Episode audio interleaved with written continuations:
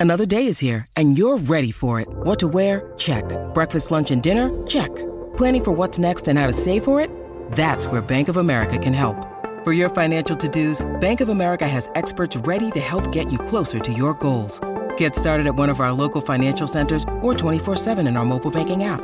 Find a location near you at bankofamerica.com slash talk to us. What would you like the power to do? Mobile banking requires downloading the app and is only available for select devices. Message and data rates may apply. Bank of America and a member FDIC.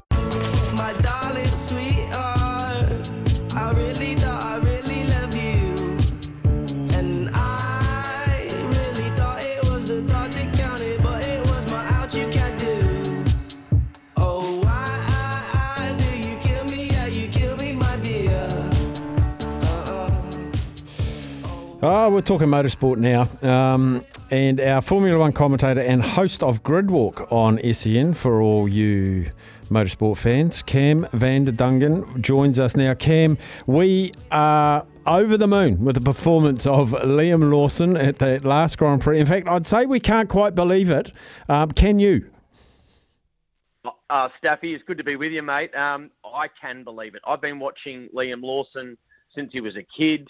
Uh, I interviewed him back, you know, years ago at Pukekohe when he was off on his international journey. Um, I've known the talent, I've known the hunger and the desire to achieve, and he has all the hallmarks of a future champion. So it didn't come as a surprise to me, but I'd imagine the normal sporting or the, the general sporting public in New Zealand wouldn't know who he was or what he's gone through. But I'm just so glad he's getting the recognition now that he deserves. Yeah, I almost feel like when Brendan Hartley made the Formula One, it made more of a noise in New Zealand than what Liam Lawson did, and and I think that was just the how long it had been since we had one. But his preparation to take part in Formula One, it seems to have been not hurried, but it, it sort of surprised us a little bit. Yeah, so what, what you, you you may not have seen was his journey through Formula Three. He's part of the Red Bull Junior De, De, Junior Driver Development Program, which is run by Helmut Marko, uh, and has been a, a pathway that has been identified as ruthless, brutal, cutthroat, and that's when people are kind about the uh, the program. But he been through Formula Three, where he did an outstanding job and got race wins. He went into Formula Two. Now he didn't win championships at either Formula Three or Formula Two level, but those of us that have lived and breathed the sport for you know since birth and are close to it saw a level of um, aggression in his driving that may not have won him championships at the junior formula, but often translates well at the top level. The, the, what he was, what happened to him at Zandvoort was something that no driver would want. Changeable conditions on a Friday morning, you know, sorry, Saturday morning um, in qualifying, a qualifying day, he's thrown behind the wheel of a Formula One car. He's only done testing prior to that. The fact that he was able to qualify and then race well, where he had a, um, you know, rolls out with a um, 13th on debut, then 11th when he gets a full race weekend, and now to have a ninth in his third start with points, it is almost unheard of for a young driver.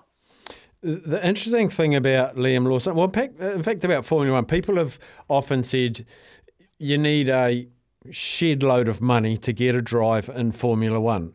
Uh, Liam Lawson and family and backers don't have a shed load of money, so he's got there on pure driving ability, as opposed to someone maybe like a, a Lance Stroll, who who I think uh, got a drive handy. He certainly wasn't a Formula One driver, but the money got him the seat. Yeah, you're, you're spot on there. Um, why I chuckled with the Lance Stroll thing is on our, on our show just on the weekend leading up to Singapore, we discussed Lance Stroll on Ah. Gridwalk. So I'll give it a plug while I'm here, Gridwalk. Absolutely. We go out on SENZ. Um, and, and we actually had a discussion discussion about where is Lance Stroll. Uh, he had a massive crash in qualifying, and that hurt the young Australian driver Oscar Piastri. But Liam Lawson, uh, his family, you know, what was really beautiful. There was a really lovely story about Liam. Um, my friend Greg Rust, Rusty, he helped commentate the Grand Prix with me on the weekend. He did an interview with um, Liam Lawson in the, the lead up to it. Uh, I'll give a plug to his podcast because he's on uh, Rusty's Garage. And if you want to hear a little bit about Liam, jump over there and have a listen. But um, Liam Lawson said that he, his dad always promised him that he would take him to the Singapore Grand Prix. the closest Liam ever got to it was on his PlayStation game. Liam got the chance and he flew his dad to Singapore. Like, how beautiful is that? That he, even though his dad couldn't ever take him there, he was able to take his dad, and then the present he gave him was a points finish. But it was beautiful just to see the photos of him with his family there in Singapore. What sort of noise is that performance making in the paddock and in, in, amongst the other teams with Lawson virtually come out of nowhere? Um, when you compare it to Formula One, it's a, it's a decent old step up, let's be honest with that. What sort of noise will he be making, not only in the Red Bull setup, but the other teams? Uh, the whispers in the paddock, and, and I've been entrenched in there, was that he was being told you're doing a really good job, but we don't we don't think we've got much room for you here. Like th- there was no real seat there. Yuki Tsunoda, he's got support out of Japan, so he's relatively comfortable. He's doing a, a pretty good job, the young Japanese driver. You've got Max and Sergio Perez sitting in the, the main team. Now, there's a lot of noise around Sergio Perez, but if you look at the actual results he's delivering for the team, he's actually still delivering podiums, points, and they were on track uh, other than the bad weekend in Singapore. They could have won the Constructors' Championship there. Then you've got the last seat at AlphaTauri and Daniel Ricciardo, and his the pull of Daniel Ricciardo in the US is incredible. Mm. They've got a Vegas Grand Prix coming up later this year. He's won eight Grand Prix in the past. He's a known entity, and he's someone that can deliver and help um, drive a car, help help build a, a fast car. So where do you put Liam? Now there is a seat available over at Williams potentially. There's an American driver there called Logan Sargeant. So the whispers around the paddock are Williams have got a good car. Alex Albon's doing a good job. Are starting to sniff around Liam Lawson. Liam has gone and delivered a points haul. That means Helmut Marko has a problem. He has four seats and five drivers. Which one misses out? And do you let a Liam Lawson go? I think what he continues to do, and he'll get a drive in Japan. Mark my words, he'll be back there behind the wheel in Japan next week, uh, or this week, I should say. And if he does this again, I think uh, a couple of the other drivers, uh, Yuki, Daniel, and also um, Sergio, might be starting to get a little nervous. Yeah, it actually folds in nicely to a text I've just had from one of our listeners, Craig, saying, um, I think Liam is better than Yuki, probably better than Ricciardo, and possibly better than Perez, all in the Red Bull group. What does your expert think? So if you if you were the principal of of that wider team, um, and you don't have to fluff it up because you're talking to New Zealand. Does it? Does he make the top four out of those five for you? He does. He does for me personally. So on my very first show of Gridwalk, I came out with a statement that he deserved, Liam Lawson deserved the drive more than Daniel Ricciardo.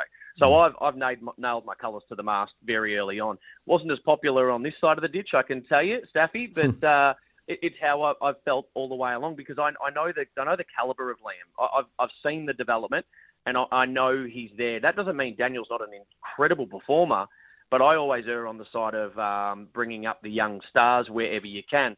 Uh, I mean, I, with my Australian patriotic hat on, I'd love Daniel to be in the main team alongside Max. I think that'd be a really good job for him um, to sit and support Max for two years when um, when all of a sudden uh, Lando Norris becomes available. And there's a lot of chat that Lando Norris will leave McLaren for a Red Bull seat, but there's a two-year window there. So I would imagine that uh, Liam Lawson is starting to look very good for the AlphaTauri seat. I probably would suggest Yuki safe, mainly because of the Japanese connection and Honda. Uh, and I would say Sergio Perez is the one that may well miss out. Liam Lawson's 21. He's not 22 till next year. Where does that sit on um, not your average age of your driver, but he's certainly nowhere near his peak in Formula One. He's going to have to do a year or two of that. Is 21 and a half young to be doing so well in F1? Uh, oh, yes, yes, it is. Uh, it's not unheard of, though. Max Verstappen came in as a teenager. Uh, Kimi Raikkonen came in as a teenager, as, as a youngster. Jenson Button's done it in the past. So he's not um, young, as in exceptionally young, mm. uh, but his experience in Formula One is is not where um, it it it's uh, is at the the very beginning of his beginning of his journey. He's done everything he needed to do. He's on the right path. He's at the right age. He's in the right window. So I'd say he's on the younger side. Um, what the shocking for all of us, for, for people that aren't sort of close to it, would be, is that he's been able to take a car that was dead last in the championship. It had not scored a point under Nick de Vries. It had not scored a point with Daniel Ricciardo at the wheel in only two races he'd been in it. He's, it's taken him three races, or really two and a half race weekends, and he scored points straight away. That is what you look at, and that is incredible. What's his special talent as a driver? What is he? Is he a late breaker? Is he a fantastic corner? Does he time things? What What's his special qualities? That's, that's a very good question, and one I might pose when I get some of the team members on there. And, and I've, I've actually, fingers crossed, I've tentatively, tentatively got Liam coming on the show soon. Ooh. So um, I may well ask him that. So that's just we've we've got a time in there, mate, but I haven't recorded it yet. So we'll, we'll see how we're going after this. I might be dropping to the back of the queue. I think there might be quite a few more people wanting to interview him around the world. But um, what I've seen in him personally is, is an aggression. And, and what I mean by aggression, I don't just mean like throwing the car down the road and, and stuffing it into corners where it won't fit. I mean, he takes no prisoners. He doesn't, eh, eh, the way he, and I'll use a perfect example. In the race, when Max Verstappen was coming to pass him, so Max had dropped back, put on the fresher tyres, and was chasing Liam. Now, Liam was smart enough to realise he was not going to win that battle for long. So he, he knew that um, Max would get past at some stage. But did he make it easy for him? No, he didn't. Did he make him earn it? And did he send a message that I am as I am here? I am on this grid and I deserve to be here. I think his special talent, his superpower, is his incredible self belief, determination. He knows he deserves to be there, and uh, he won't shy away from that fact. And I don't care how many world titles you've won, how many races in a row. I'm going to make you earn my spot. And I thought that is that was very telling of his personality type. Cam, it's Sammy here. I, I, can't help myself. I have to jump in, uh, being a Formula One. I think that's just the Kiwi way of driving as well. But you just, I just wanted to pick up on the when you were talking about, you know, potential drive at, at somewhere like Williams. Is there maybe just like a little bit of a fear that if he goes to a team like that, I always get scared that sometimes drivers, they, they might not be the best drivers, but good drivers, young drivers, sort of lose a lot of their reputation driving for bad teams where the cars aren't very good and, and they get seen as not being good drivers and they lose their spot in Formula One altogether. Is there a fear that if Liam went somewhere like that and didn't perform because maybe the car wasn't amazing, it might hinder future opportunities?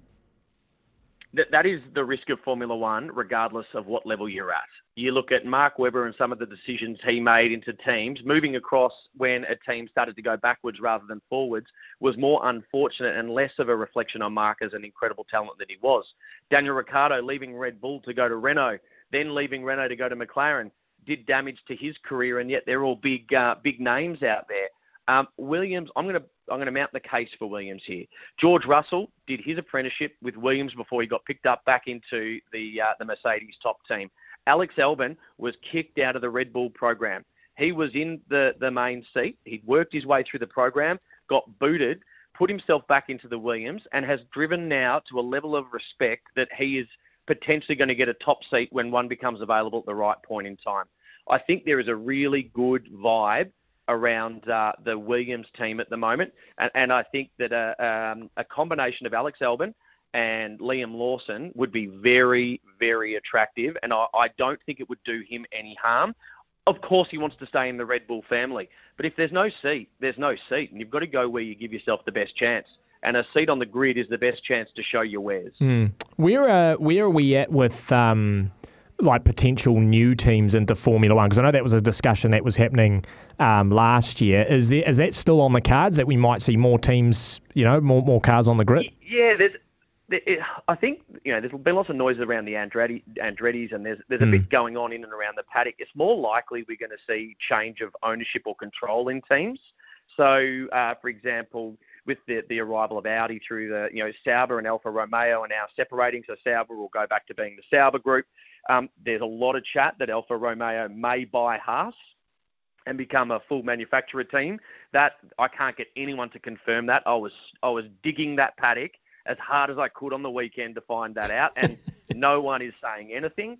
The other whisper was that um, the move with Daniel Ricciardo going into Scuderia uh, uh, Alpha Tauri, I was using their original name there for a second, um, was that they're looking to sell a potential 40% stake into the US market, a bit like uh, what we saw with um, you know, Wrexham FC and, and what's happening in in, um, in English football off the back of you know things like Ted Lasso and also uh, just just Americans buying into sports.